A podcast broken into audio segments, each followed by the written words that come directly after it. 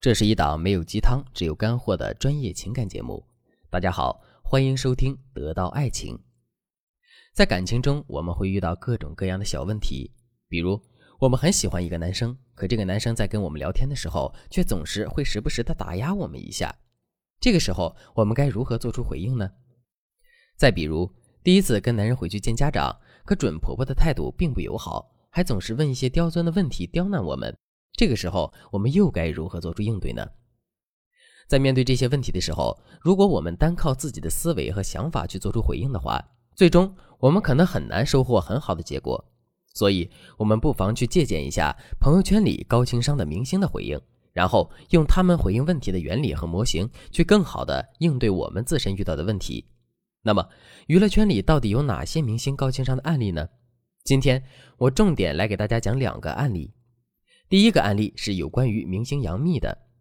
有一次，杨幂参加金星的访谈节目，在节目中，她被金星问到：“你们四小花旦中谁动刀最多？”这里的动刀当然是指整容了，而整容又是女明星最忌讳的问题，所以这个问题真的很刁钻。无论杨幂说谁动刀最多，这都是不好的。结果你猜怎么着？杨幂竟然淡定的回了一句：“应该是我，因为我生孩子了呀。”听到这个回答之后，你是不是也为杨幂的机智点了一个赞呢？为什么杨幂的这个回答是高情商的呢？首先，杨幂在回应金星的同时，并没有透露出任何敏感的信息。试想一下，我动刀是最多的，这句话反过来说就是别人没有动过刀是没有我动刀多，别人有动过刀也是没有我动刀多。所以杨幂的这个回答实际上什么都没说，这就是有效的避免了自己可能会得罪人的后果。另外，杨幂很巧妙地把问题进行了转换。上面我们也说了，金星所说的动刀指的是整容，可杨幂的回答却是把动刀转换成了做手术，润物细无声地把一个敏感危险的问题转化成了一个安全的问题，这就是高情商的集中体现。那么，杨幂的高情商，我们在感情中该如何借鉴呢？举个例子来说，你很喜欢一个男生。可这个男生的情商并不高，跟你聊天的时候经常会说一些打压你的话，比如这个男生在约会的时候可能会对你说一句：“我遇到过很多漂亮的女人，但我选择了你，因为我觉得你这个人性格挺好的。”虽然在这句话里男人肯定了你的性格，但这句话还有一个隐含的意思，那就是你不够漂亮，所以这很显然是一个打压。那么面对男人的打压，你到底该如何做出回应呢？直接把这个问题戳破，然后逼问男人：“你到底漂不漂亮？”这显然是不对的。正确的做法是，你要把“漂亮”的含义进行转换。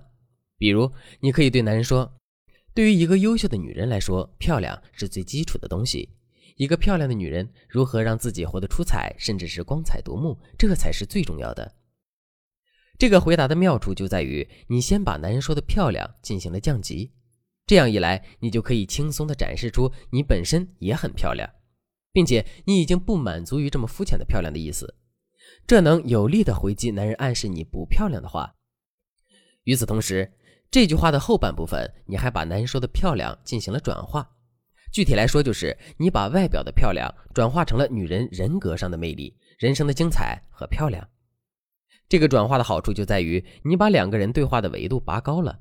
在这种情况下，如果男人再去纠结肤浅的漂亮的话，那就显得是不合时宜的了。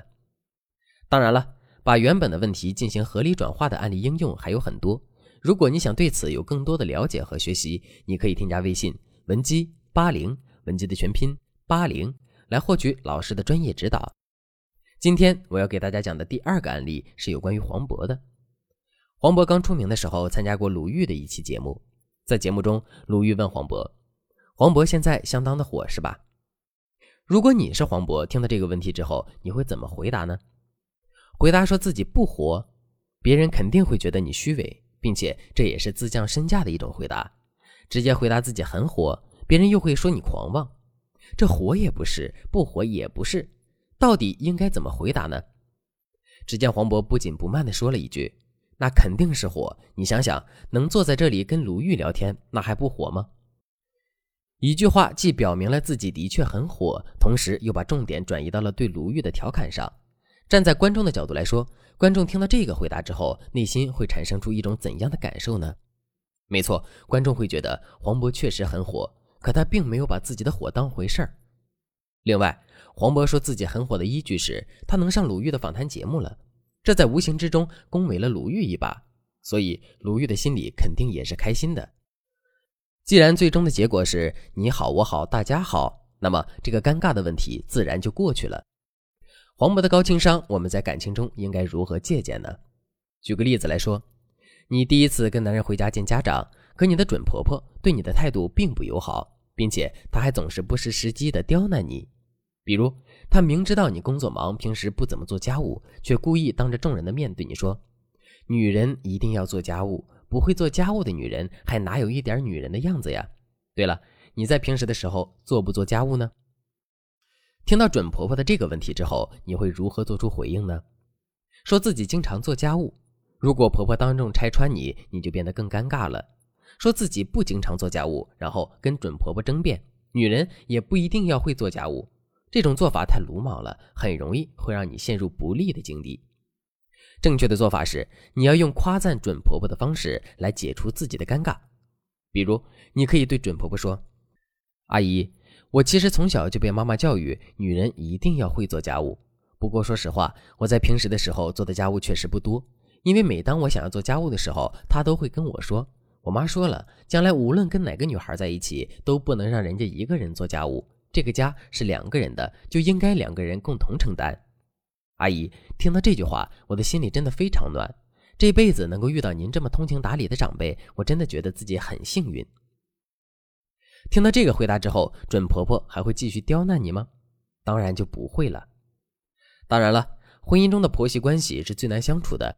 如果你想获得更多处理婆媳关系的技巧，你可以添加微信文姬八零，文姬的全拼八零，来获取导师的专业指导。好了，今天的内容就到这里了。文姬说：“爱，迷茫情场，你的得力军师。”